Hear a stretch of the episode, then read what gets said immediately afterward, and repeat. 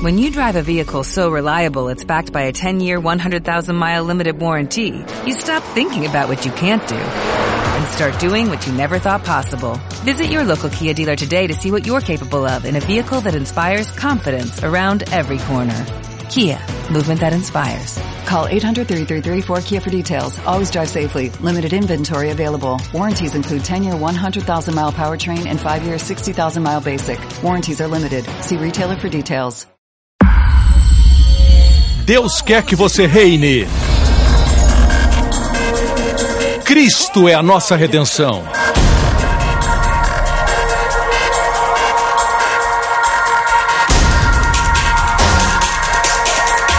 Deus é justo e faz o pecador justo.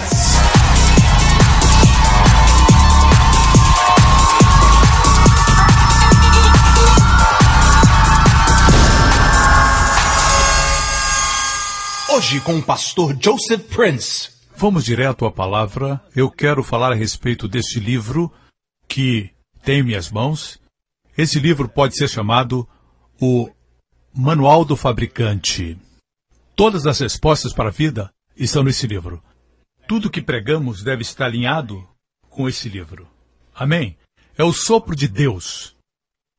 Toda palavra é inspirada por Deus, diz a Bíblia. Literalmente, inspirado por Deus é uma palavra. Deus soprou. Deus soprou no homem e ele se tornou alma vivente. Existe um extraordinário efeito quando lemos a Bíblia segundo Provérbios capítulo 4, que diz: Meu filho, escute o que eu lhe digo, preste atenção às minhas palavras, nunca as perca de vista, porque são vida para que as encontre e saúde, diga saúde, para todo o seu ser. Saúde para todo o seu ser. Eu me lembro a primeira vez que tive contato com a Bíblia. Na verdade, foi com o Novo Testamento. Alguém me deu o Novo Testamento. Eu li as histórias de Jesus. E a primeira coisa, ninguém teve que me ensinar, ninguém me ensinou. Eu era um garoto de sete anos, seis anos. Quando eu li o Novo Testamento, foi os Evangelhos, eu me lembro. Não tinha ilustrações, eu lia histórias em quadrinhos. Não tinha nada natural para me chamar a atenção, mas quando eu li a respeito de Jesus, eu vi alguém que não era religioso, e ainda assim alguém atrativo. Alguém que ganhou vida naquelas páginas, olhando para alguém, tocando nos leprosos, abrindo os ouvidos dos surdos. Vi os milagres de Jesus, muita simplicidade e beleza. Eu vi. As pessoas eram simples, eram pessoas comuns. Israel é o pano de fundo. O Espírito Santo me ensinando a amar a Bíblia. Eu oro a Deus para que você também valorize esta Bíblia. Eu tenho uma Bíblia que vou mostrar daqui a pouco, e algumas coisas que eu vou mostrar é do meu estudo pessoal, somente para motivar você a fazer algo semelhante a isso. A Bíblia que eu uso para pregar é sempre essa aqui, ok? É bom sempre termos algo para ler. Eu sei que a Bíblia de muitos de vocês é o seu telefone ou o seu tablet ou algo assim, mas é bom sentir a Bíblia assim.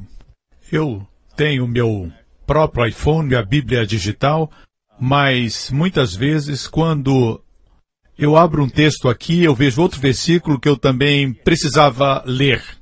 Na Bíblia digital não dá para fazer isso. Eu recomendo uma Bíblia com uma margem branca, uma margem grande, como essa aqui. Eu faço os meus estudos da Bíblia King James. Na margem branca estão as minhas notas pessoais. Eu não copiei de ninguém, nem de um comentário. À medida que leio versículo após versículo, Deus fala comigo, então eu escrevo aquilo que é único. Muitas vezes depois se torna um sermão. Eu vou pregar daqui a pouco, ok? Eu escrevi tudo isso que você vê aqui, ok?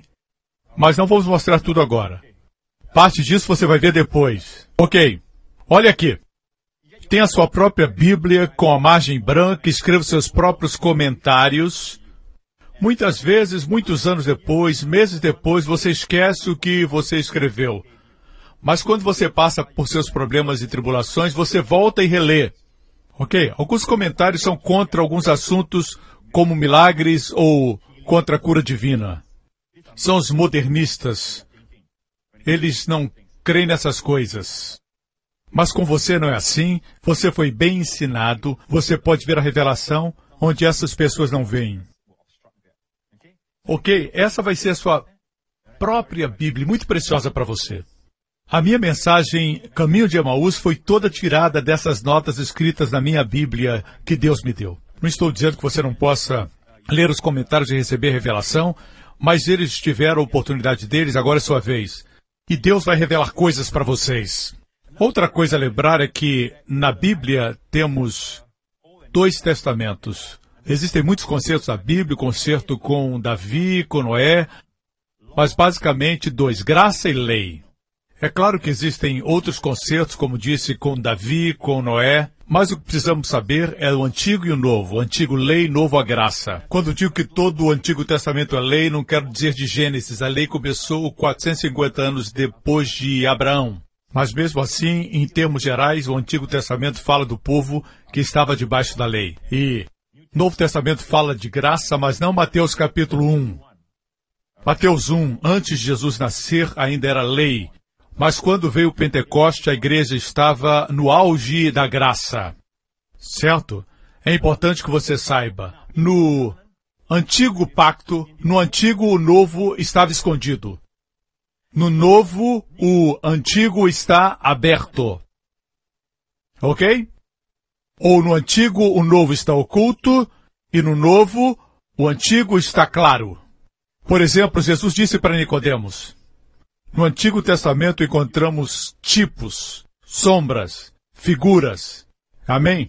Quando crianças gostávamos de brincar de encontrar o item que estava oculto, que estava escondido. Justin gosta de brincar disso, certo? Mas Deus conhece nossa natureza. A Bíblia diz que a glória de Deus esconder a questão, mas é a glória dos reis buscar. Amém? Isso nos motiva. A Bíblia é assim você encontra a chave, a chave abre o código. E a chave é Cristo. Por exemplo, em João 3, Jesus está falando com o fariseu cujo nome era Nicodemos, que estava faminto pelo Senhor. Ele teve vergonha de procurá-lo durante o dia, com vergonha dos seus colegas. Assim ele veio à noite e disse: Tu és mestre vindo de Deus, porque ninguém faz milagres como tu fazes. E Jesus disse: Você precisa nascer de novo. Ele disse: Como eu posso é, voltar ao ventre da minha mãe e nascer? Jesus disse: Você é o mestre Israel e não sabe isso?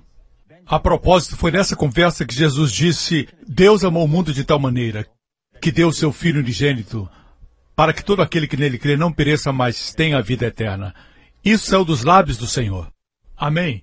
E Nicodemos teve o privilégio de ouvir isso, e depois ele disse assim: Como Moisés levantou a serpente no deserto, assim importa que o filho do homem seja levantado. No Antigo Testamento temos a história do povo de Israel que estava reclamando, e as serpentes vieram e morderam eles. As serpentes estavam o tempo todo lá no deserto. No deserto existem muitas serpentes.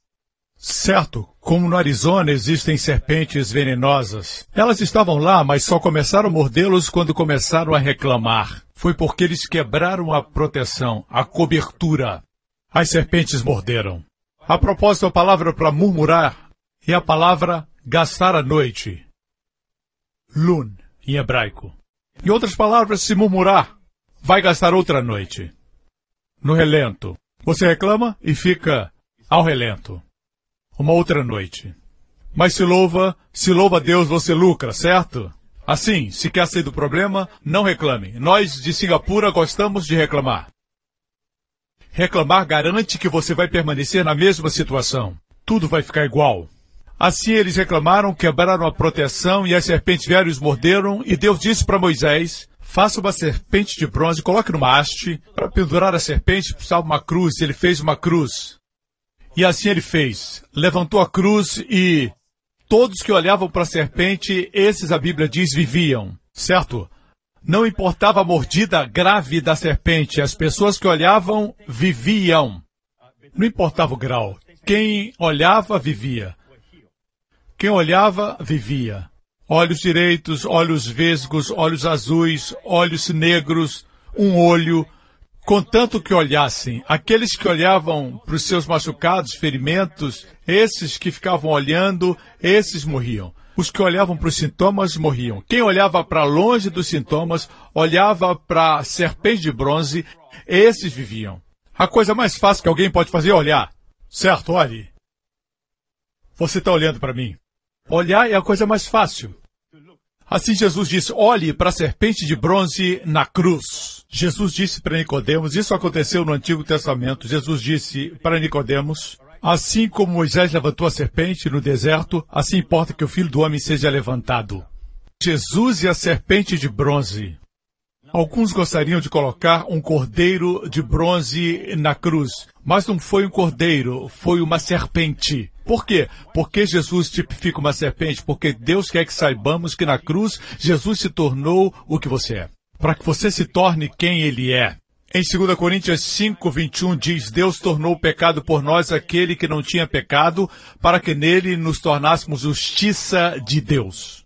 Amém? Nós vemos nossa enfermidade no seu corpo. E é aí que a sua enfermidade perde seu poder. Amém? E você morre. Ele não pode estar em dois lugares ao mesmo tempo. Na justiça de Deus existe a lei da dupla culpabilidade.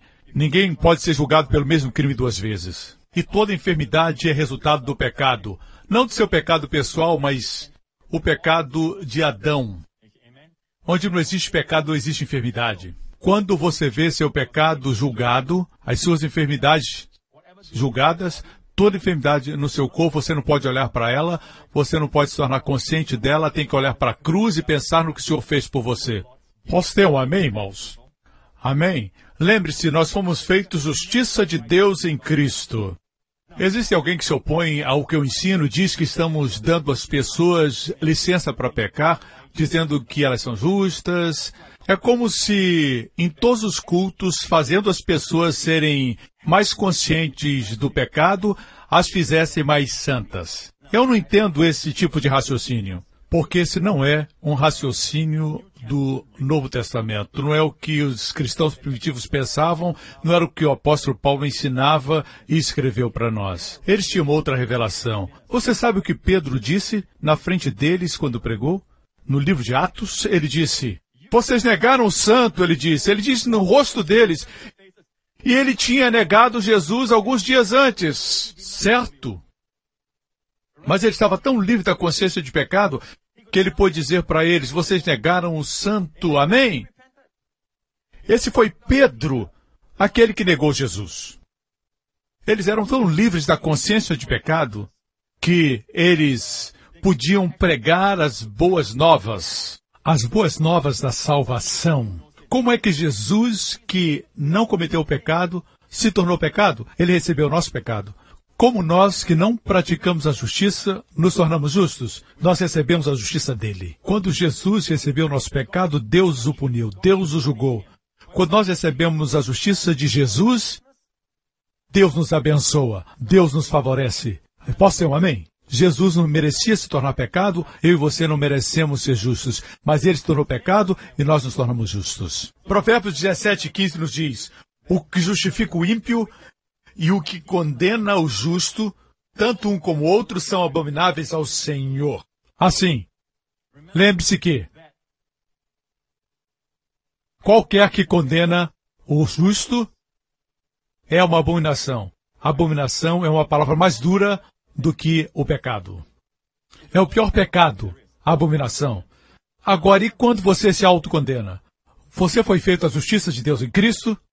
Quando você se autocondena, está condenando o justo. É por isso que as coisas não funcionam. Quando você está em autocondenação, parece que as suas orações não são respondidas. Parece que houve um curto e as suas orações não são respondidas, não quer dizer que você seja uma pessoa má, que tenha motivos escondidos ou esteja vivendo uma vida de pecado. Simplesmente você não está acreditando no que Deus fez por você. Aconteceu uma mudança e você não percebeu. Você está tentando, você está dizendo eu sou um pecador, quando Deus diz que você é justo. No passado você era um pecador. A primeira parte diz: o que justifica o ímpio. Todos nós éramos pecadores, todos nós.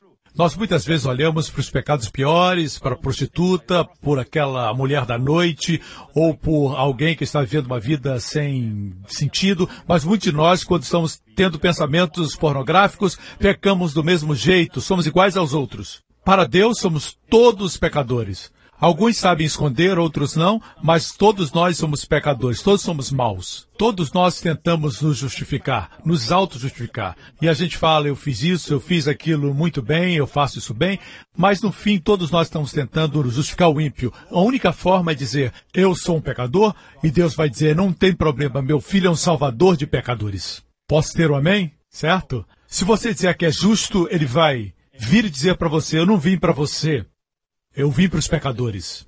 Certo? Mas, agora que você é salvo, você não é mais um pecador e se você se condenar, você estará cometendo o mesmo pecado de antes. E isso é hipocrisia. O diabo quer que você pense assim: se você disser como a Bíblia diz, que você é a justiça de Deus em Cristo, você estará sendo uma pessoa hipócrita, porque você sabe o que você fez ontem, você sabe dos seus sentimentos, das suas experiências. Você não é justo Hoje você tinha esses pensamentos na sua mente. Você não é justo. É por isso que essa justiça é pela fé, diz a palavra de Deus. Ninguém vê tão bem como Deus. E Deus vê você uma pessoa justa. Se Deus o declara justo, quem é que pode dizer o contrário? Posso ter um amém? Quando persistimos em nos autocondenar, as coisas não funcionam porque isso é uma abominação.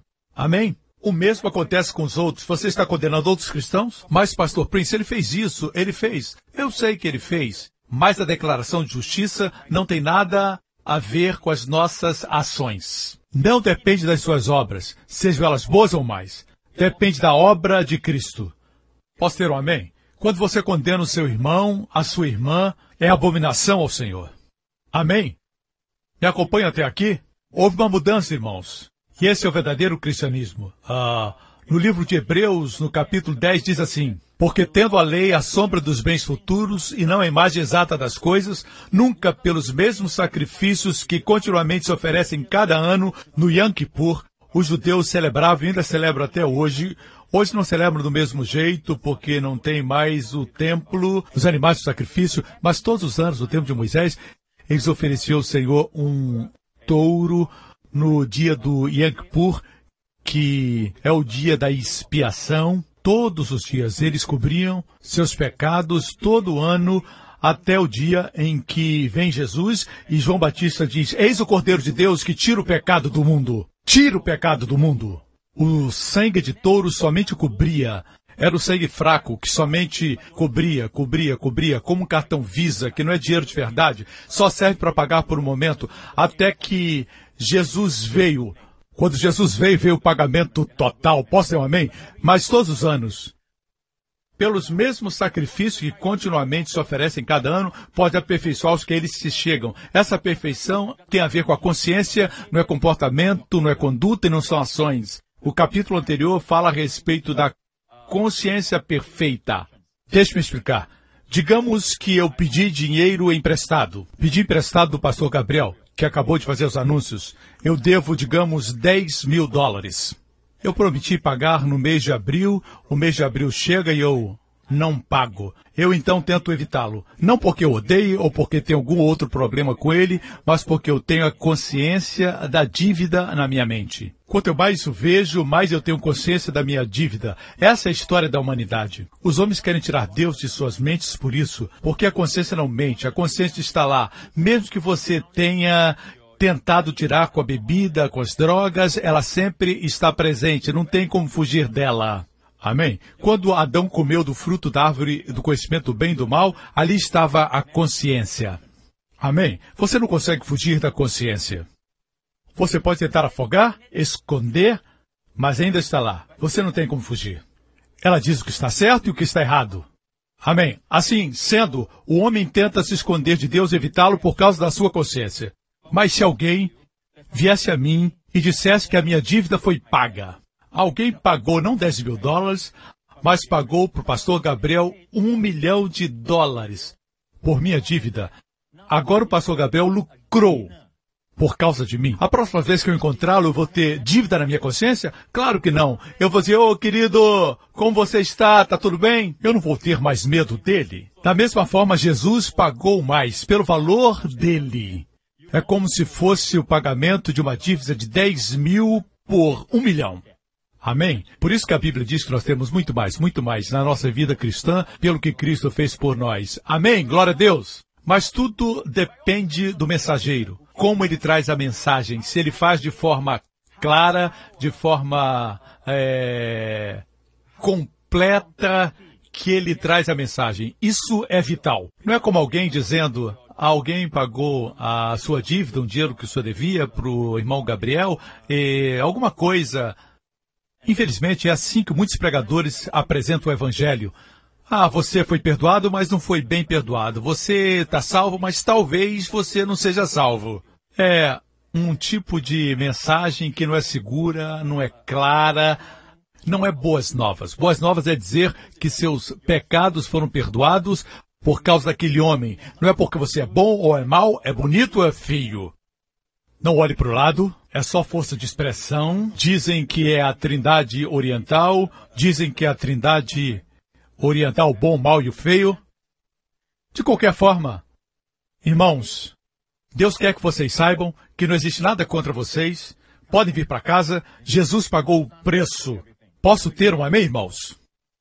Agora que vocês são justos pelo que Jesus fez e não por causa de vocês, certo? Quando você é pecador, nada que você faz pode fazer você bom. Porque quando você soma, o peso do seu mal é maior. Sua essência é má. Quando você nasce de novo, você é a justiça de Deus em Cristo. Você pode errar, mas isso não define você. Eu disse, não define você. Você continua sendo a justiça de Deus em Cristo. Amém? Amém! A borboleta era um lagarto que renasceu. Amém? Certo? É uma borboleta. Ela pode cair no meio dos gongolos, do lixo. Ela não volta a ser ou se torna um lagarto ou um gongolo de lixo, porque caiu lá. Continua sendo uma borboleta. Você entendeu? Uma barra de ouro é uma barra de ouro, seu valor é de uma barra de ouro. Mesmo quando é jogada no lixo, ela continua tendo seu valor de uma barra de ouro. Assim Deus vê você. Quando você peca, eu não estou encorajando você a pecar, claro. O que estou querendo dizer é que, independente das suas ações, uma vez que você entende que a justiça de Deus em Cristo e declara isso, você vê milagres na sua vida. Eu tenho muitos testemunhos disso. Estão registrados nos meus livros e também no nosso website, josephprince.com. Você pode ler, os testemunhos estão todos registrados. Eu recebi recentemente o testemunho de um homem que, viciado em drogas e outros muitos tipos de vícios, ele lista alguns desses vícios e ele tentou se libertar e não conseguiu. Ele leu um dos meus livros e começou a declarar: Eu sou a justiça de Deus em Cristo. Sua confissão estava alinhada com aquilo que ele cria e ele disse no princípio ficou pior, mas um dia o seu estoque de drogas acabou. Um dia ele disse: O que é isso? Ei, eu não tenho crise de abstinência. Deus tinha o libertado. E ele nem sabia disso. Agora, ele diz que está compartilhando a mensagem com as pessoas que conhece. Alguns têm testemunhado que, apesar de estarem vendo pornografia, eles confessavam: Eu sou a justiça de Deus em Cristo. E sabe o que está acontecendo? Muitos estão sendo libertos desse vício. Pastores e líderes têm tentado formas de libertar as pessoas desse vício, dessa escravidão, porque muitos homens estão presos nessa escravidão. É um vício. Não diga que pode deixar hora que quiser. Muitos fumam e dizem eu posso parar a hora que eu quiser, mas não podem. Mas a melhor forma, a única forma de se libertar é reconhecer que você não pode, mas Deus pode. Amém? Você tem que confessar a sua justiça de Deus em Cristo. O diabo quer que você pense que você é sujo, que você não consegue. O fato de você estar fazendo isso é porque você é sujo, você é ímpio. E quanto mais você confessa isso, mais você sofre e pratica a abominação de se autocondenar. Você nunca consegue sair desse jeito. E alguns me acusam de estar dando licença para as pessoas pecarem. As pessoas estão pecando e não precisam de licença. Eu nunca disse para ninguém aqui esta licença, licença para você pecar, vá pecar. Nós precisamos de licença para fazer muitas coisas, por exemplo, licença para comprar um carro. Precisamos de muitas licenças no nosso país. Mas uma coisa não precisamos de licença: para pecar. As pessoas estão pecando o tempo todo. Vou dizer uma coisa que se aproxima de uma licença para pecar. 1 Coríntios 15. A força do pecado é a lei. Uau! Você leva as pessoas para a lei? A força do pecado aparece. Tudo isso nos mostra que o Evangelho da Graça é maravilhoso. Amém. Aconteceu uma mudança, irmãos. Uma mudança. Veja aqui o que diz a Bíblia. De outra maneira, teriam deixado de se oferecer porque purificados uma vez, uma vez é a palavra rapaz no grego que quer dizer uma vez por todas. Os crentes, os ministrantes, nunca mais, para sempre, teriam consciência de seus pecados. Esse é o verdadeiro cristianismo. Esse é o puro, imaculado, primitivo cristianismo do livro de Atos. É o que eles criam. Nós não os vemos conscientes do pecado. Amém? Glória a Deus. Como eu disse, até Pedro acusou-os de negar o Senhor. Amém? Ele era livre da consciência do pecado. Porque quando você está consciente do pecado, você nega o que Jesus fez, como se dissesse, sua obra não foi perfeita, você não fez bem, eu tenho que fazer por mim mesmo. Amém? Tenho culpa. É como se alguém pagou um milhão de dólares para o pastor Gabriel e eu, de alguma forma, não recebi a notícia, mas está paga. Como a notícia não chegou a mim, quando eu vejo, ainda tenho consciência de dívida. Quantos entendem isso? Infelizmente, os cristãos pensam assim. Muitos acham que têm uma dívida a pagar, continuam pagando, vivem pagando. O passado está perdoado, mas continuam devendo e pagando. Jesus pagou pelos nossos pecados. Amém. Isso não nos dá permissão para pecar. Quantos sabem que quem é muito perdoado, muito ama? E todos digam. Amém. Continuando. Olha o que acontece. Esses sacrifícios são uma recordação anual. Ele contrasta a não consciência do pecado com recordação do pecado. E parece que as pessoas creem assim hoje. Cada culto tem que ser uma recordação dos pecados ou não fizemos nosso trabalho bem. É o oposto do que o verdadeiro cristianismo é. Amém. Uma vez que Jesus morreu, não pode haver recordação dos pecados. Amém? Pois é impossível que o sangue de touros e bodes tire os pecados. Quando você é consciente do pecado e quando se recorda do pecado, você está dizendo que o sangue de Jesus não tira o pecado. Sabemos que o sangue de touros e bodes não tira o pecado. Mas o sangue de Jesus, amigos, não somente tira seu pecado, mas apaga da vista de Deus para sempre. Amém? Veja o que Jesus fez. Mas quando esse sacerdote acabou de oferecer para sempre o único sacrifício, diga único sacrifício, mais forte. Único sacrifício pelos pecados. Assentou-se à direita de Deus. Se sentou porque concluiu a obra. No versículo 17, o Espírito Santo diz: Dos seus pecados e iniquidades não me lembrarei mais diz o Senhor. Onde essas coisas foram perdoadas, não há mais necessidade de sacrifício. Quando seus pecados são perdoados ou remidos, não há mais necessidade de sacrifício. Ouvi pessoas dizendo: Deus, eu tive um passado escuro, Senhor. Eu fiz coisas ruins. Eu te desonrei. Eu quero entregar ao Senhor minha vida. Deus não quer isso. Você está tentando dar sua vida como expiação pelo pecado. Amém? Ou quando você diz, fiz muitas coisas ruins e te entrego isso agora como sacrifício. Não, não, Deus não quer mais sacrifícios.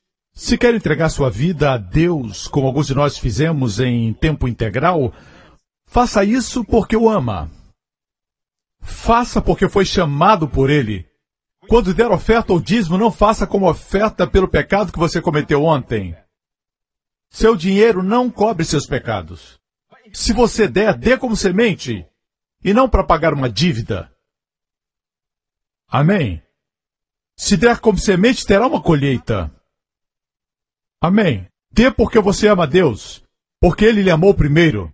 Continuando, não há necessidade de sacrifício pelo pecado. Portanto, irmãos, temos plena confiança para entrar no Santo dos Santos pelo sangue de Jesus, por um novo e vivo caminho. Houve uma mudança, porque no Antigo Testamento existia um caminho que era velho e morto. Morto.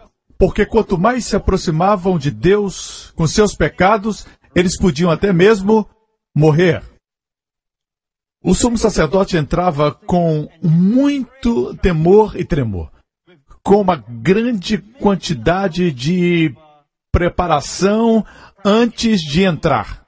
Ele tinha que se purificar, ele tinha que se lavar e tinha que ter certeza que não tinha pecado. Era um velho e morto caminho. Mas o que Jesus fez? Ele abriu um novo e vivo caminho. Eu disse um novo e vivo caminho. Quer dizer que você se aproxima e você vive. Quanto mais você se aproxima, mais você vive. Na verdade, quando se se afasta de Deus, é aí que a enfermidade chega, é aí que você se sente fraco, você se sente com as pessoas do mundo e não se sente especial. Quando se aproxima de Deus, você experimenta um novo e vivo caminho. A vida é extraordinária. Não somente isso. Vamos ver mais. Temos, pois, um grande sacerdote sobre a casa de Deus, sendo assim, aproximemo-nos. Diga três vezes, aproximemo-nos. Mais alto. Aproximemo-nos de Deus. Como? Com o coração sincero e com plena convicção de fé. Tendo os corações aspergidos para nos purificar de uma consciência culpada. O que é consciência culpada? É estar sempre dizendo pecado, pecado, pecado, isso é pecado, isso é pecado, isso é pecado. O tempo todo você fica dizendo isso. Agora somos aspergidos pelo sangue de Jesus, que é o preço da minha consciência limpa. Tenho um novo e vivo caminho. Não sou perfeito, mas sou lavado pelo sangue de Jesus. Posso ter um amém? E somos lavados com água pura. Aproximemo-nos de Deus, diz a Bíblia.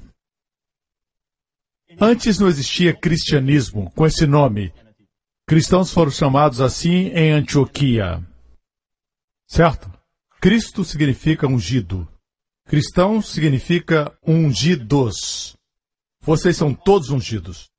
Diga para o seu irmão, você está perto de ungido. Amém? Mas não somos Cristo. Eu disse não somos Cristo. Alguns tocam pequenos vídeos tentando provar que eu disse que nós somos Cristo, mas eu nunca disse isso. Eu digo que cristão significa ungidos, mas há um só Cristo, o Cristo, Jesus Cristo. Amém? Amém? Certo? Também os cristãos eram chamados no livro de Atos de o caminho o caminho. Eles perseguiram os que eram do caminho. Eram também conhecidos como a grande confissão. Não confessar pecados, mas confessar Jesus, o Senhor. A grande confissão. Ok? E a Bíblia diz que, quando confessamos Jesus como Senhor, temos que confessá-lo como nossa justiça. Deixe-me explicar isso. Vamos examinar Isaías 45. Vai abençoar e ajudar você. Vamos ao versículo de número 23 por mim mesmo tenho jurado, já saiu da minha boca a palavra de justiça e não tornará atrás, que diante de mim se dobrará todo joelho e por mim jurará toda a língua. Deus promete que todo joelho se dobrará e toda língua confessará. Alguns estão dizendo, eu conheço esse versículo no Novo Testamento. Certo? Outros dizem, eu não sei do que ele está falando. Certo?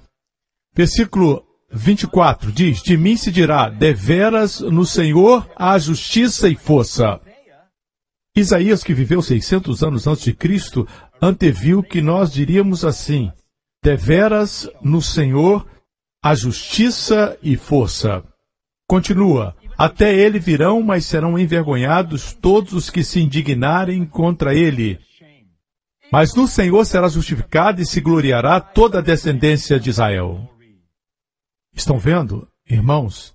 Ser justificado antecede a glória. O que nos espera é a glória. Estamos a caminho da glória.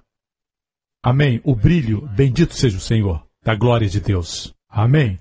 Temos que crer que somos justos. O que Cristo fez por nós, nós declaramos. Não fazer isso é abominação. Posso ter um amém? Veja isso.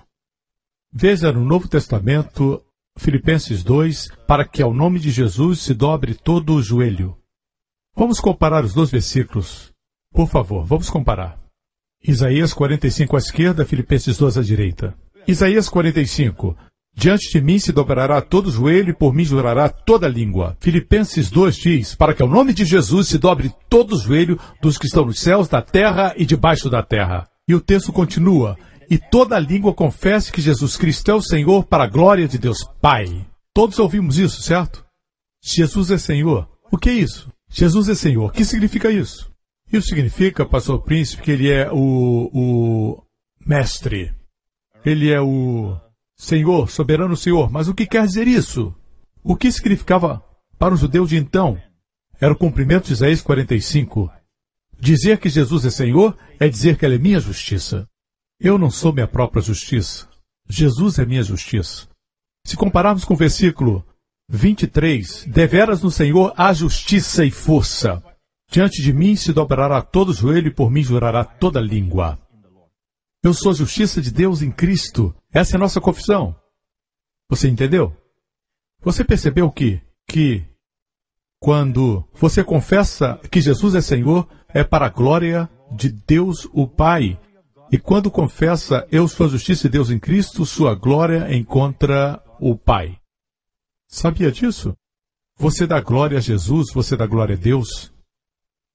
Pelo que Cristo fez, você crê nisso, mas o inimigo quer que você diga: você não pode fazer isso. Como é que você pode dizer isso?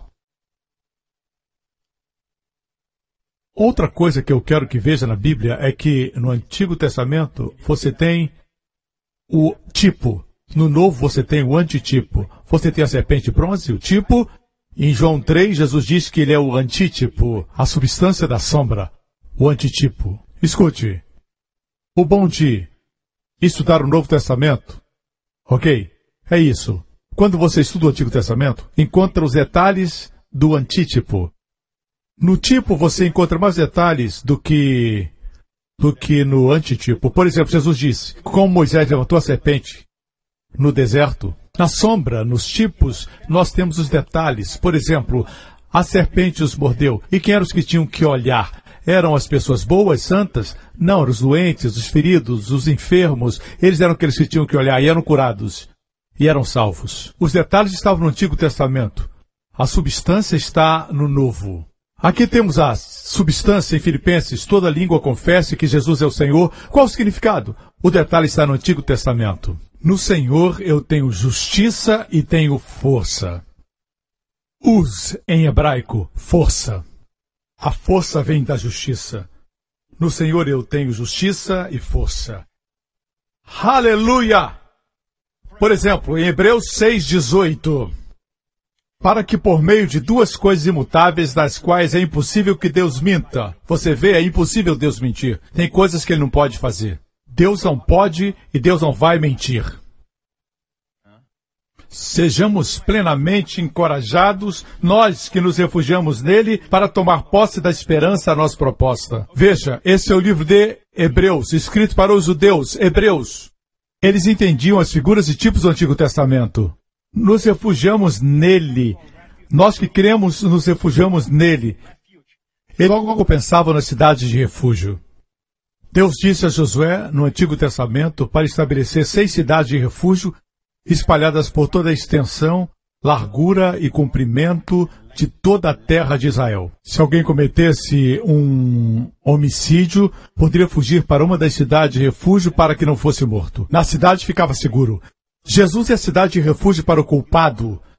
As seis cidades tinham nomes. Os detalhes estão no Antigo Testamento. No meu livro, meu último livro, Oração de Proteção, Salmo 91, eu dedica um capítulo inteiro ao estudo das cidades de refúgio. E os nomes são dados lá. Rapidamente, os nomes significam alguém que se abaixa e carrega todos os dós dos seus ombros fortes e nos levanta, seguros, distantes de tudo o que nos fere, persegue e destrói. Nos levanta. Amém? É a figura de Jesus carregando suas ovelhas nos seus ombros. As ovelhas não precisam trabalhar, nem andar, somente descansar nos seus ombros fortes. Amém? Ele nos carrega. É uma linda figura. Aqui só temos a ideia de refúgio, como nas cidades de refúgio, mas os detalhes disso estão no Antigo Testamento. Por isso temos que estudar o Antigo Testamento. Posso ter um amém? Glória a Deus. Obrigado, Jesus. Vocês estão aprendendo? Mas talvez você diga, não é suficiente dizer que Jesus é Senhor e confessar que somos a justiça de Deus em Cristo. Se não basta para você, eu vou dar um outro versículo. Romanos 10, 9 e 10. Se você confessar com a sua boca que Jesus é o Senhor, o que é confessar com a boca o Senhor Jesus? O que tem para confessar, a Bíblia não diz, não é? E crer em seu coração que Deus o ressuscitou dentre os mortos será salvo. Pois com o coração, ah, aqui vem a revelação, com o coração se crê para a justiça. Você viu? Confessar Jesus como a nossa justiça. Essa é a confissão que nos salva.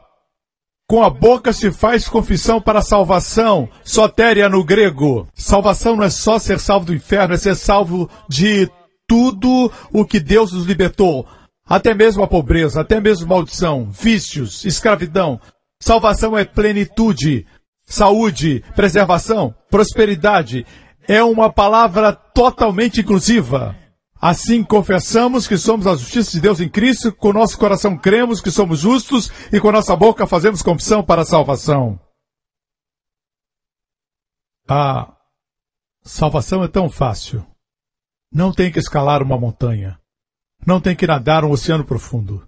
Não tem que se autoflagelar. Não tem que passar fome. Não tem que se cortar. Está na sua boca e no seu coração. Confesse que Jesus é sua justiça e você será salvo. Amém? Assim espero que tenha entendido que estamos no caminho certo porque houve uma mudança. Deus diz aproximemo-nos e as pessoas se afastam. Obviamente o conceito que tem de Deus está misturado. Deus perdoou. É, mas nem tudo está perdoado. Você é salvo? Sim, mas se fizer algo errado, ainda vai para o inferno. Certo? É como se dissesse para o meu filho: Eu te amo para sempre, mas se fizer alguma coisa errada, eu não vou te amar mais. Não traz segurança.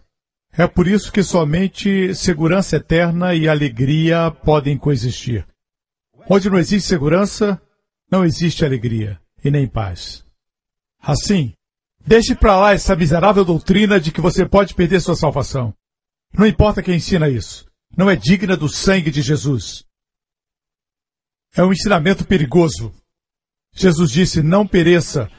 Dizer que o sangue de Jesus salva hoje e você se perde amanhã é diminuir e denegrir o sangue de Jesus e trazer ao nível do sangue de touros e bodes. Isso é abominação. Ok. Glória a Deus, pastor Prince, glória a Deus.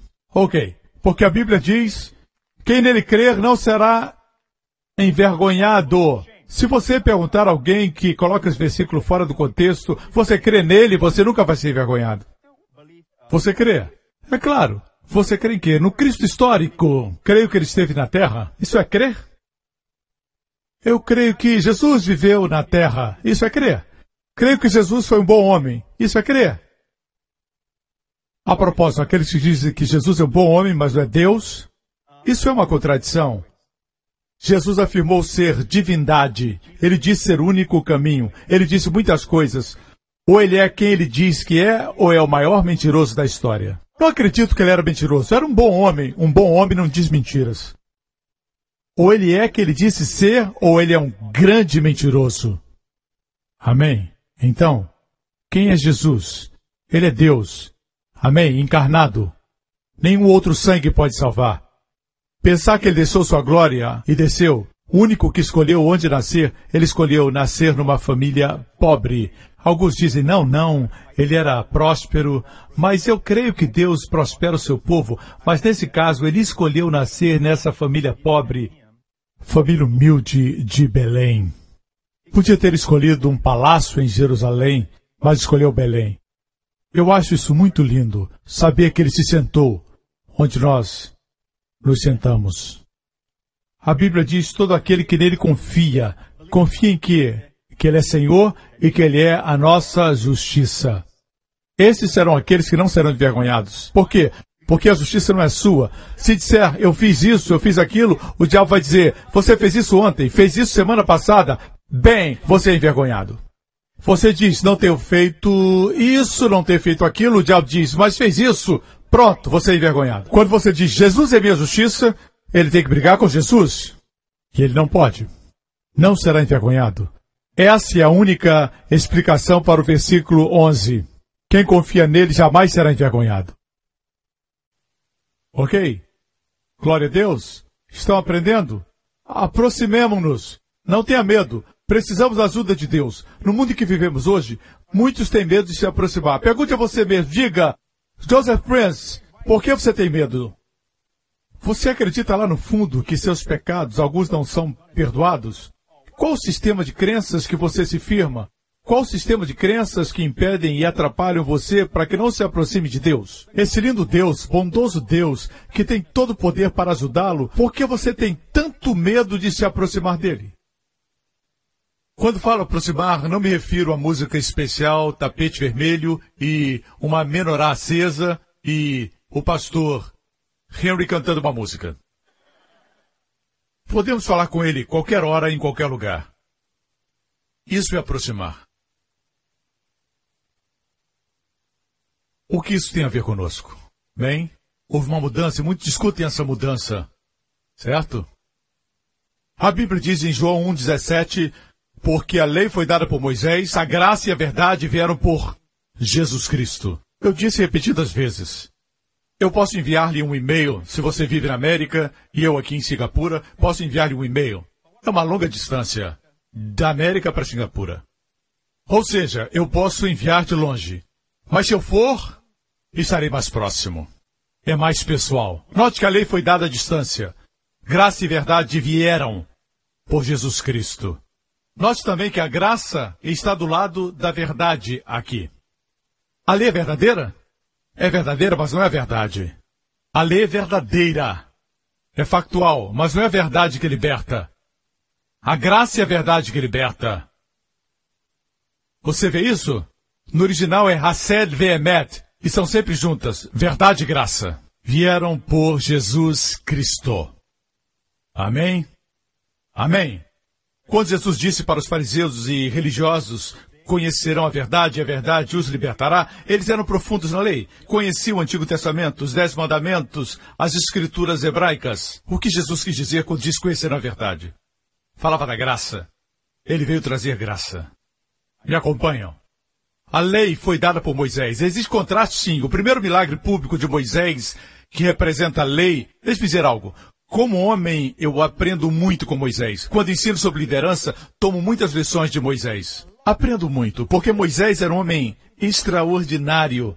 A Bíblia diz que ele era fiel em sua casa, como pessoa, mas como tipo, pôde tirar o povo para fora, mas não pôde levá-los para dentro. Precisou Josué para entrar. Josué em hebraico, Yeshua, é o nome de Jesus.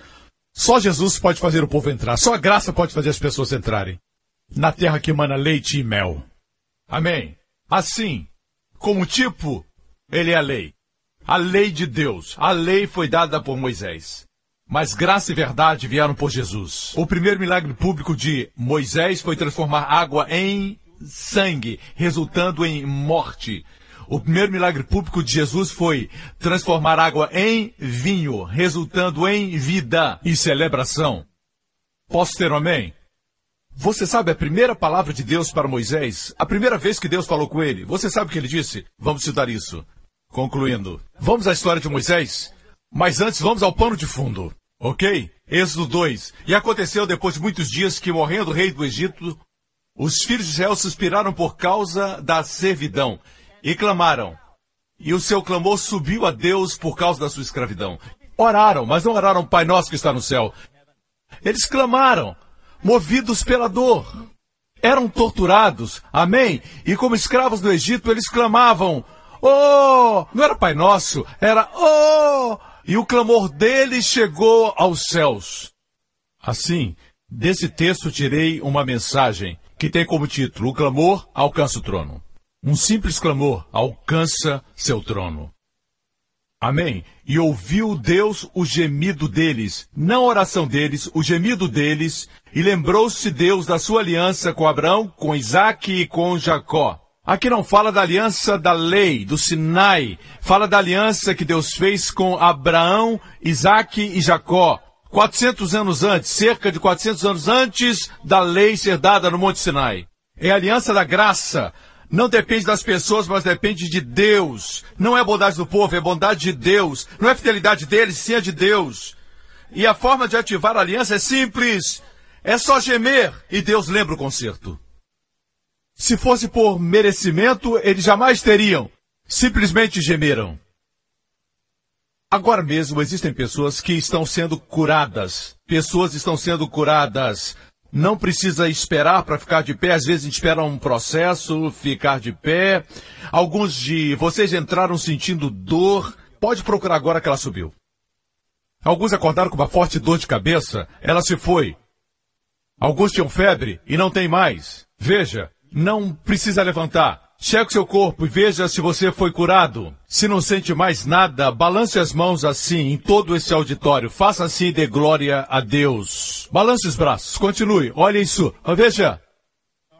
Continue balançando as mãos, glorificando a Deus. Aqueles que estão nas galerias também.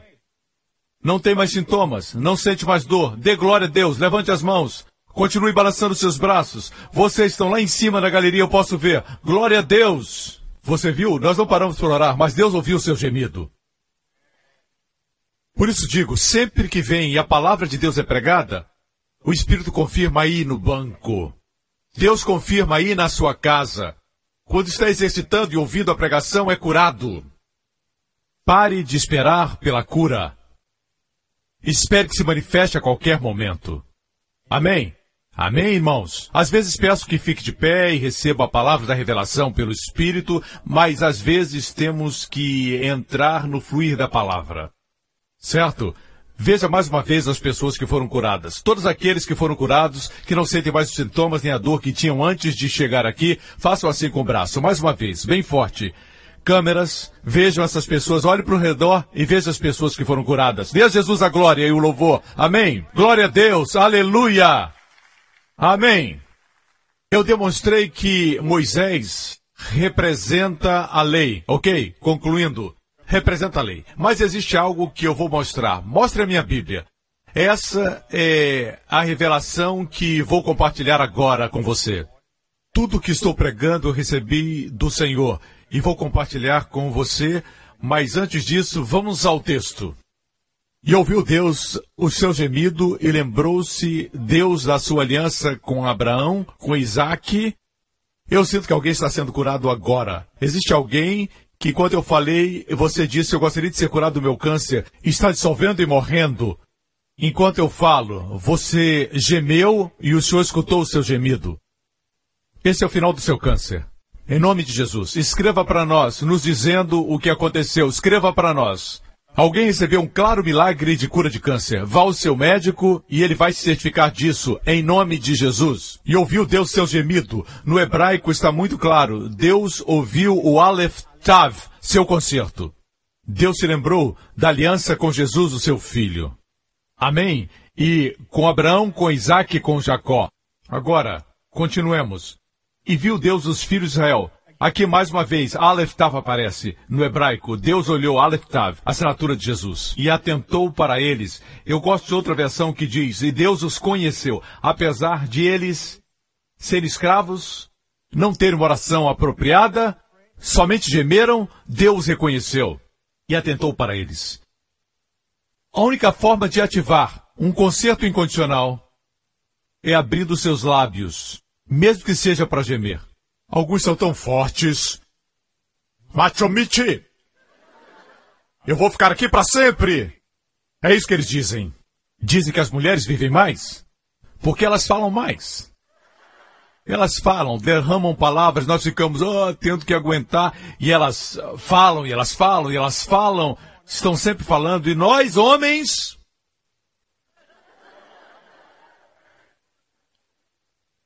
Homens, temos que falar, compartilhar, nos abrir. Mas eu sou baixo, mas abre o coração para Jesus. Veja, Davi, nos Salmos fala com Deus sobre tudo. Ele diz, Deus, eu odeio essas pessoas, falando dos seus inimigos. Quero que quebre o dente deles. Mas tu és minha salvação. Senhor, eu preciso, eu estou com medo. Senhor, tu estás, Senhor.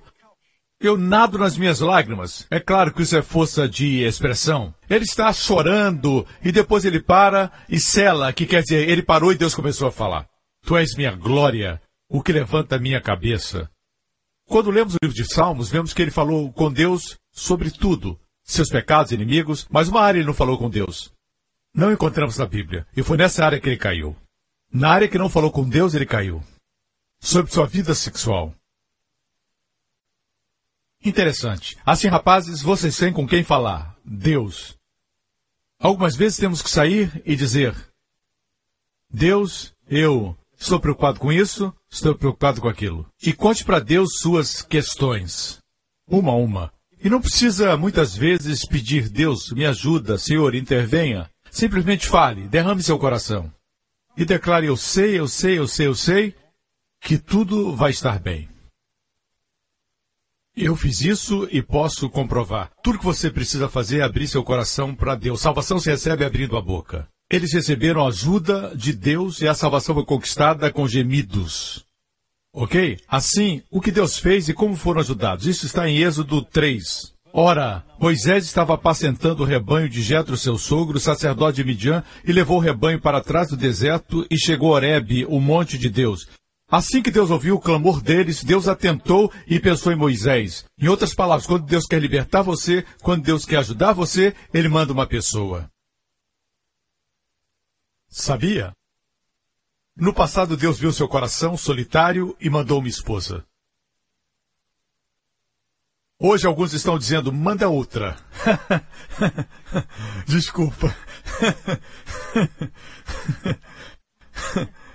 Não, é bom que o homem esteja só, mas alguns homens acham bom tirar um tempo sozinhos. Sós. Perguntaram a um homem há algum tempo, ele era idoso, quase 100 anos, com sua esposa, eram casados, estavam juntos há muito, muito tempo. E perguntaram qual o segredo do sucesso no casamento. O homem disse: Bem, nós decidimos que, sempre que tivermos um conflito, um de nós vai dar uma volta, lá fora, e se acalma. Então o segredo do nosso sucesso no casamento é que eu vivo do lado de fora. de qualquer forma, de qualquer forma, quando Deus quer abençoar, Ele manda alguém. Quando alguém está morrendo, no leito de morte, você quase não escuta dizerem: Poxa, não devia ter pedido aquele negócio. Se eu tivesse ligado antes para aquela pessoa, hum, eu teria feito um negócio de um milhão de dólares. Ninguém pensa em negócios. Ninguém fala da carreira. O que dizem se se arrependem é eu devia ter gastado mais tempo com os meus filhos.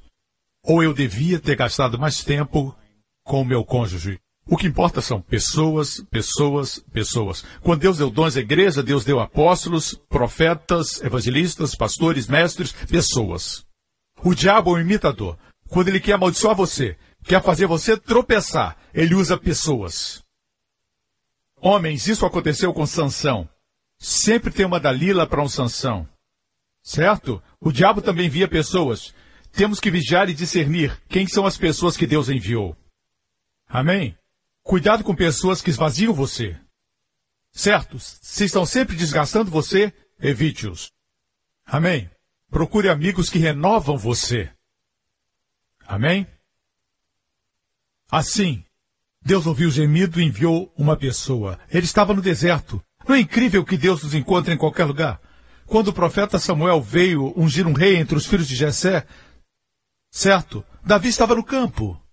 Os outros estavam em casa. Ninguém foi chamá-lo.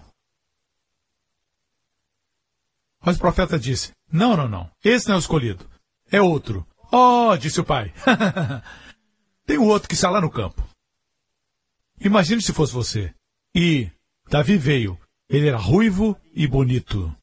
Ele foi ungido com óleo e se tornou o próximo rei. Deus sabe, mesmo quando você diz, eu estou ensinando a classe de escola dominical, eu estou em outro país, cuidando dos pobres, Deus sabe onde te encontrar. Deus encontrou Moisés no deserto. Continuemos aqui no texto. Eu estou tirando as minhas anotações. Estou dando uma palhinha para você. Versículo 2. E apareceu-lhe o anjo do Senhor em uma chama de fogo do meio de uma sarça. O anjo do Senhor, como disse, sempre aponta para Jesus antes de vir como homem. Sua aparição antes da encarnação. Anjo nem sempre é um anjo de asas. O anjo do Senhor, essa expressão completa, sempre se refere à aparição de Cristo antes da encarnação. A palavra anjo quer dizer mensageiro. Jesus apareceu numa chama de fogo no meio. Quando estudei isso, o Senhor me mostrou o meio e mostrou que Jesus sempre está no centro. Quando aparece, ele aparece sempre no centro.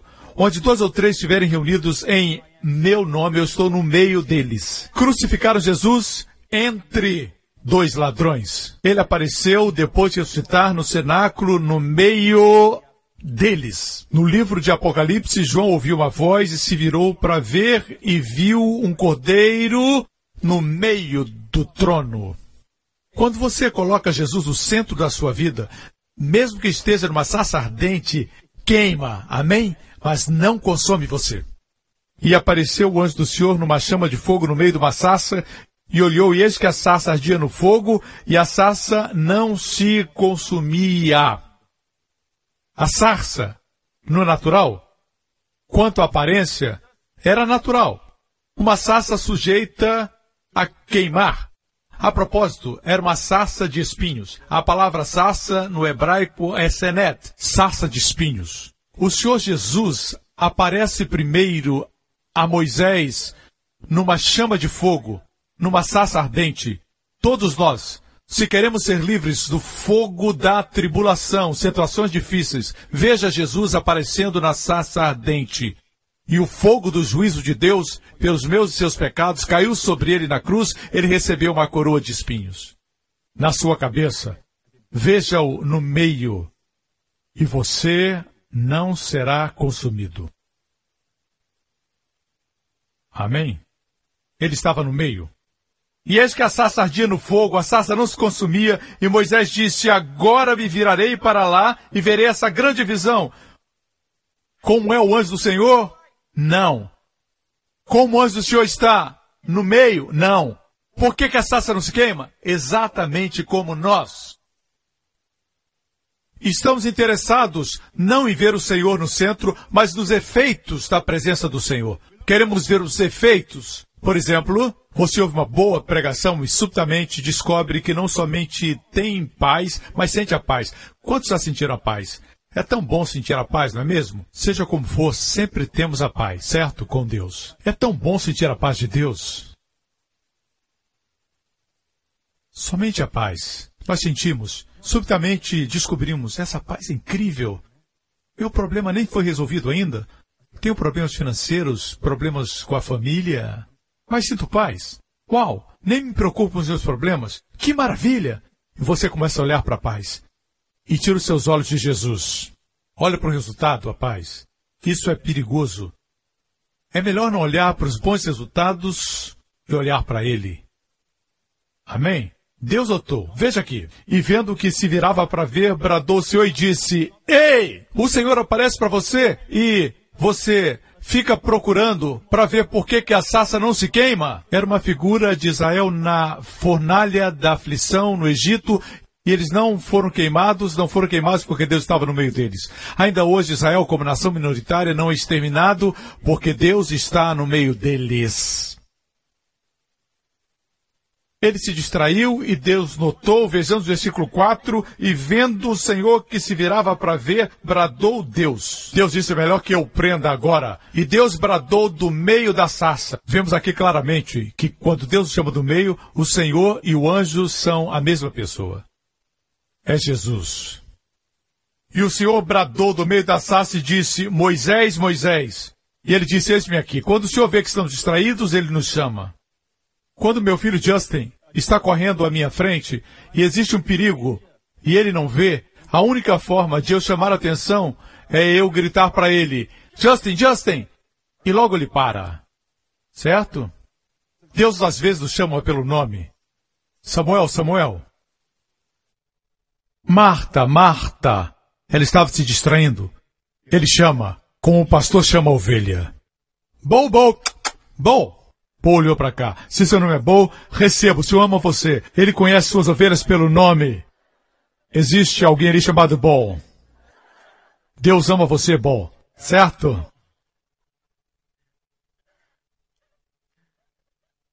Deus sabia que ele estava distraído. E vendo o Senhor que virava para ver, bradou Deus a ele do meio da sassa. Moisés, Moisés. E ele disse, Hinani, no hebraico, eis-me aqui. E Deus disse: Não chegues aqui. Essa foi a primeira vez que Deus falou com ele. A primeira instrução. Deus não havia falado com ele antes. Foi a primeira vez. Qual foi a primeira palavra que Deus disse a Moisés? Lembre-se que Moisés representava a lei. Qual a primeira coisa que Deus falou? Não te chegues para cá. Ele se aproximava da sassa. Deus diz: Não chegues para cá. A primeira instrução. A primeira voz de Deus para Moisés foi: Não se aproxime. Digo que mudou. Hebreus 10 diz: Aproximemo-nos. Cheguemos-nos com verdadeiro coração, em inteira certeza de fé. Certo? Aconteceu uma mudança? Leamos Hebreus de novo, capítulo 10. Cheguemos-nos com verdadeiro coração. Não pode dizer que nada mudou. Jesus mudou tudo. Agora Deus diz aproxime-se. Naquele tempo, porque representava a lei, Deus disse não se aproxime. A primeira palavra de Deus para Moisés foi essa: não se chegue. Quando recebi isso, pulei de alegria, estudando. Eu disse: Uau, é a primeira vez que Deus fala com a senhora lei. A próxima palavra, voltando para Moisés, tira os sapatos dos teus pés, porque o lugar em que tu pisas é terra santa.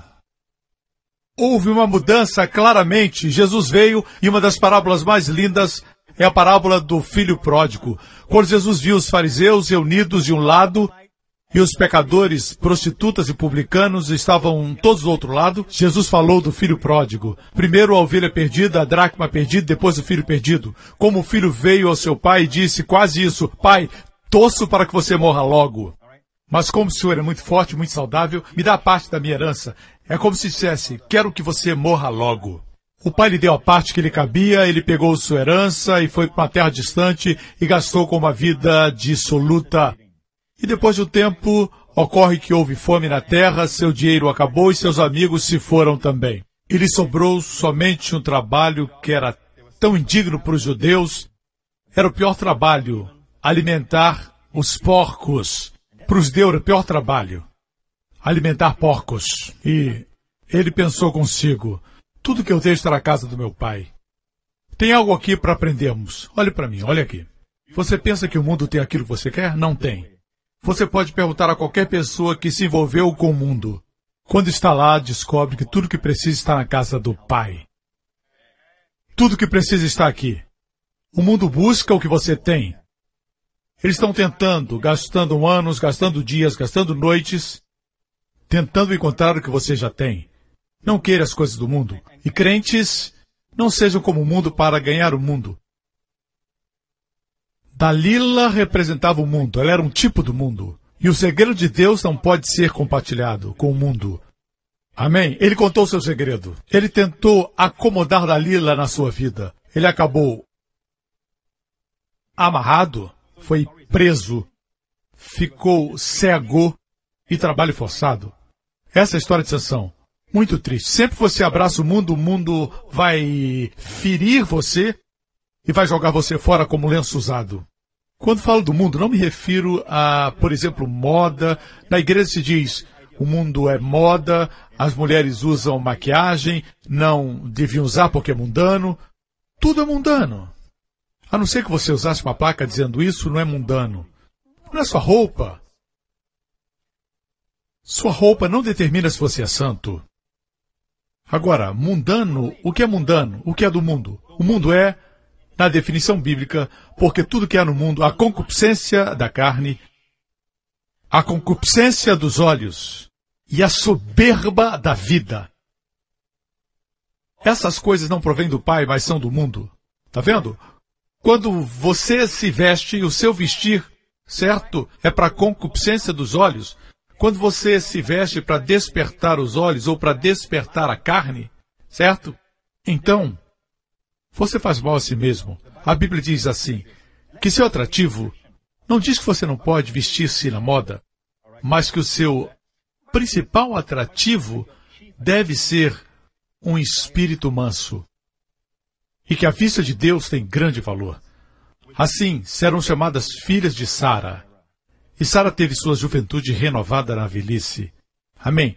Deus disse para as mulheres: que este seja o atrativo de vocês. Porque se sua roupa, maquiagem e cabelo são sua única atração, você é pobre. Isso diz a Bíblia. Ok? Assim, vista-se bem, mas não deixe que ofusque sua verdadeira atração. Vocês conhecem pessoas assim? Tem muitos aqui na igreja. Tem um brilho nos olhos, uma beleza que vai além dos cosméticos. Amém? Mas o que é mundano então? É a concupiscência dos olhos, a concupiscência da carne e a soberba da vida. Quando você se compromete com o mundo, você acaba sempre perdendo. Ok? O mundo acaba lhe mordendo, certo? Isso foi algo que Sansão teve que aprender. Quando foi preso, ficou cego e se tornou escravo. De qualquer forma, amigos, olhem para mim, eu vou concluir. A Bíblia diz que Deus falou com Moisés: Não te achegues e diz para nós: aproximem-se. Tire as sandálias dos seus pés. Na história do pródigo, finalmente ele voltou. Ele descobriu que o mundo não pôde satisfazer. A consciência da carne não pôde satisfazer. A consciência dos olhos não pôde satisfazer. O orgulho da vida também não. Não deu aquela distinção, aquela dignidade que só pode vir de Deus. Descobriu que tudo estava na casa do pai. Ele voltou. E o pai o viu de longe. O que quero dizer é isso. O pai não disse não se aproxime, o pai correu ao encontro dele. Algo mudou? Você não acha? O pai não disse se aproxime, ele correu ao encontro dele. Para o filho. Escutem. Amém. E quanto à segunda instrução, a segunda coisa que Deus falou com Moisés foi: tira as sandálias dos seus pés. O lugar onde você pisa é terra santa. E o que disse o pai para o filho pródigo? Essa história se refere ao nosso Deus e nosso Pai. Mas o pai disse aos seus servos, trazei depressa a melhor roupa, vestilho, e põe-lhe o anel na mão e alparcas nos pés. Isso quer dizer, houve uma mudança. Ponham sapatos nos pés do meu filho. Ele tem o direito de pisar na terra da família. Lá era a terra santa, aqui é a terra da família. É mais do que santidade. É terra da família. Houve uma mudança. Você notou? Traz a melhor roupa. A propósito, a melhor é a do primogênito. O primeiro, o primogênito. Ele não era o primogênito, ele era, na verdade, o mais jovem. O pai disse: traz a melhor roupa, reservada para a bênção do primogênito. Coloque no meu filho as vestes da justiça. Põe um anel na sua mão. Naquela época, o anel era o seu cartão Visa. Não tinha dinheiro, queria comprar algo no mercado agropecuário. Na época, tinha uma mesa de barro. Quero comprar essa vaca. Não tenho dinheiro comigo em espécie. Você usava o seu anel, carimbava. Era reconhecido, estava pago. A vaca era sua. Autoridade restaurada. Mas não somente isso.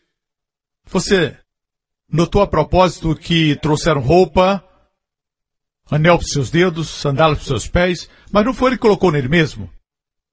Outros colocaram para ele uma vida de descanso. Enquanto que na lei, em Moisés, você tem que fazer tudo por você mesmo, até mesmo tirar as suas sandálias. Os anjos não foram tirar. Ele que teve que tirar. Mas quando o pródigo voltou, tendo pecado, ele não era perfeito, tinha pecado. Mas quando voltou, o pai disse: põe um anel põe a roupa. Ele não tem que fazer. Os outros tiveram que fazer por ele. Calçaram ele. A única pessoa que calcei foi o meu filho. Certo? Isso demonstra amor. E também as novelas coreanas. O herói se abaixa, coloca o sapato. Você gosta de sapato, não gosta? Querida. E a música toca no fundo. Certo? Demonstra amor. Certo? Eles calçaram a ele. Não foi ele que se calçou. É isso que eu anotei na minha Bíblia. Certo? Recebemos o avivamento estudando a Bíblia assim quando Deus revela. Amém? Amém? É precioso. Deus pode falar com você hoje. Deixe-me concluir. E trazei o bezerro cevado e matai-o. Muitos pensam que o bezerro cevado foi morto atrás da casa em outro lugar. Mas ele disse: Traga o bezerro e matem aqui. O bezerro servado é uma figura de Cristo. Ele queria que o rapaz soubesse que tudo estava acontecendo porque alguém morreu no lugar dele. E comamos e alegremos-nos. Vamos celebrar, nos alegrar, festejar, disse o pai. Amém? Aleluia, não é maravilhoso? Houve uma mudança? Amém? Deus disse para Moisés: Não se aproxime, tire as sandálias, essa terra é santa. Vamos então em frente, vamos continuar. Disse mais: Eu sou Deus do teu pai, Deus de Abraão, Deus de Isaac, o Deus de Jacó, o Deus dos seus antepassados. E Moisés encobriu o seu rosto, porque temeu olhar para Deus. E Deus disse: Eu amo isso. Tenho visto atentamente a aflição do meu povo. E tenho ouvido o seu clamor por causa dos seus exatores, porque conheci as suas obras. Sabe o que Deus diz para você? Conheço suas dores. Conheço suas dores. Pensa que eu estou longe? Ele conhece suas dores. Vamos continuar. Portanto, eu desci para livrá-lo da mão dos egípcios e fazê-lo subir daquela terra. Eu sublinhei isso na minha Bíblia. Quando eu li isso, chamou minha atenção. Deus desceu para livrá-los, para fazê-los subir a um lugar mais alto. Jesus desceu para livrar-nos da escravidão, da enfermidade e da morte e nos levar para um lugar mais alto. Dizer que a mulher flagrada em adultério que falei outro dia, que trouxeram a Jesus, a Bíblia diz que ela ficou no meio. E Jesus se ajoelhou na frente dela, se ajoelhou e escreveu na terra. Ele se prostrou para libertá-la. E ele a elevou para um lugar mais alto, dizendo: Nem eu te condeno. Glorifica o seu nome, irmão. Aleluia! Há uma terra boa e larga. Deus nos leva para uma terra que é apertada e pequena. Sempre boa e larga. Que mana leite e mel. Deus poderia ter dito: Vou levá-los para um lugar onde existe leite e existe mel. Mana, leite e mel traz a ideia de abundância. Certo? Ele disse para uma terra boa e larga. E Deus continua falando. Vejamos o versículo número 10. Vem agora e te enviarei a Faraó. Então Moisés disse a Deus: Quem sou eu? Que vá a Faraó e tire o povo de Israel do Egito. Quando você é consciente da santidade de Deus, e ele sabia que estava em Terra Santa, a lei sempre faz você autoconsciente, autoocupado, não farás, não farás, sempre aponta para você. Na graça, Deus diz: Eu farei, eu farei. Somos conscientes de Deus. Veja bem, antes de Deus fazer algo, a questão não é quem eu sou, é quem é Deus. Não é minha fraqueza, é a sua força. Não é minha pobreza, são suas inesgotáveis riquezas. Amém? Não são minhas limitações, mas sim o Deus ilimitado. Pergunta errada: quem sou eu? Deus responde: não tem nada a ver com você. Versículo 12: certamente serei contigo. Amém? E te será por sinal que eu te enviei. Servireis nesse monte. E Moisés disse: O que eu vou dizer? Quando eles perguntarem: Quem te enviou? Qual o seu nome? Que direi? E disse Deus: Eu sou o que sou. Quando perguntarem, dirás: Eu sou, me enviou a vocês. Sabe o que eu sou? Eu sou é um cheque em branco. Diga-lhes, eu sou. Não tem a ver com a pobreza deles. Fala da minha riqueza. Preencha o cheque. Eu sou o que precisar. Você está doente? Eu sou o que cura. Certo? Sua dívida está aumentando cada vez mais. Escreva, eu sou seu provedor.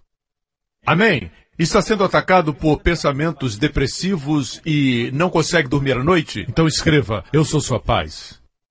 Seu libertador. Você tem medo de viajar, de viajar de avião? Tem medo? Diga assim: Eu sou o seu guardador, seu protetor. Preencha a lacuna. E Jesus veio. Encontramos Jesus no Evangelho de João dizendo: Antes de Abraão, eu sou. Eu sou o bom pastor. Eu sou o caminho, a verdade e a vida. Eu sou a ressurreição e a vida.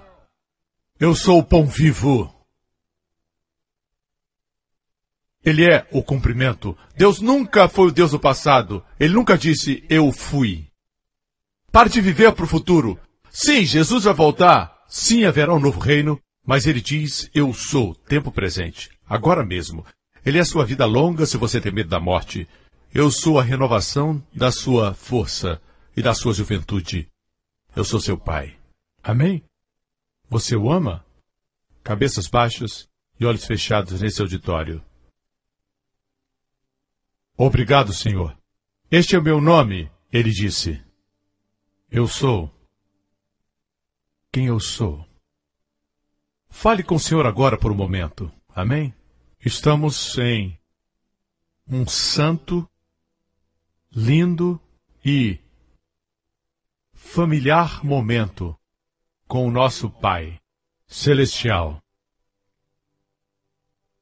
Conte para Ele suas preocupações.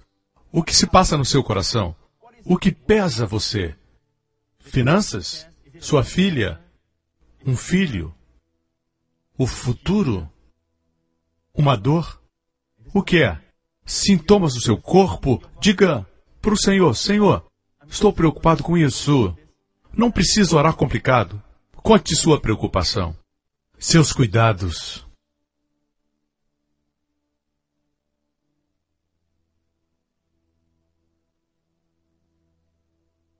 Eu o vejo entregando para você como um cheque em branco.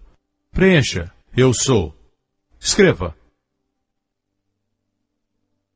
Seu supridor. Seu provedor. Sua vida. Saúde e longos dias. Você pode dizer, mas pastor Prince, você não sabe, a minha situação é ruim. Não tem como mudar. A dívida que tenho é impagável. Os problemas são muito sérios. Eu errei. Está feito. Deus pode resolver isso? Então escute esse nome. Eu sou seu redentor. Redentor. Sabe o que é redentor? Comprador. Compra o tempo perdido. Compra o tempo que passou. Tempos improdutivos na sua vida. Ele pode comprar de volta. Ele comprou com o sangue que ele derramou. Ele comprou você, ele é seu redentor, aquele que comprou você da sua situação. Ele pagou.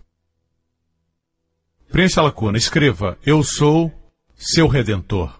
Olhe para ele como seu redentor. Diga: Senhor, me redime. Redime os anos que foram perdidos.